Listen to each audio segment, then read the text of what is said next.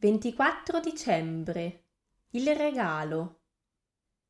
La sera della vigilia di Natale, prima di andare a dormire, i bambini lasciano un bicchiere di latte e alcuni biscotti sul tavolo o sul camino per Babbo Natale.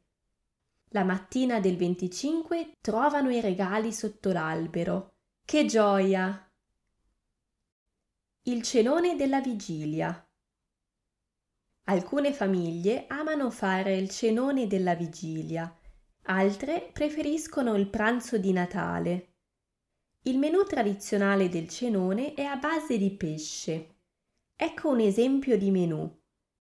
Come antipasto un cocktail di gamberi, come primo un piatto di tagliatelle al salmone, come secondo baccalà al pomodoro e infine panna cotta al melograno come dolce. Buon appetito! Babbo Natale arriva di notte.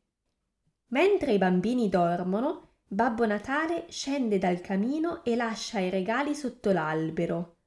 Per lui e le sue renne i bambini hanno lasciato dei biscotti e un bicchiere di latte. Ecco perché ha una pancia così grande, mangia sempre biscotti. La mattina del 25 dicembre i bambini si svegliano e aprono i regali. Per i bambini è un'emozione unica. Il videogioco, le costruzioni, la macchinina, la bambola.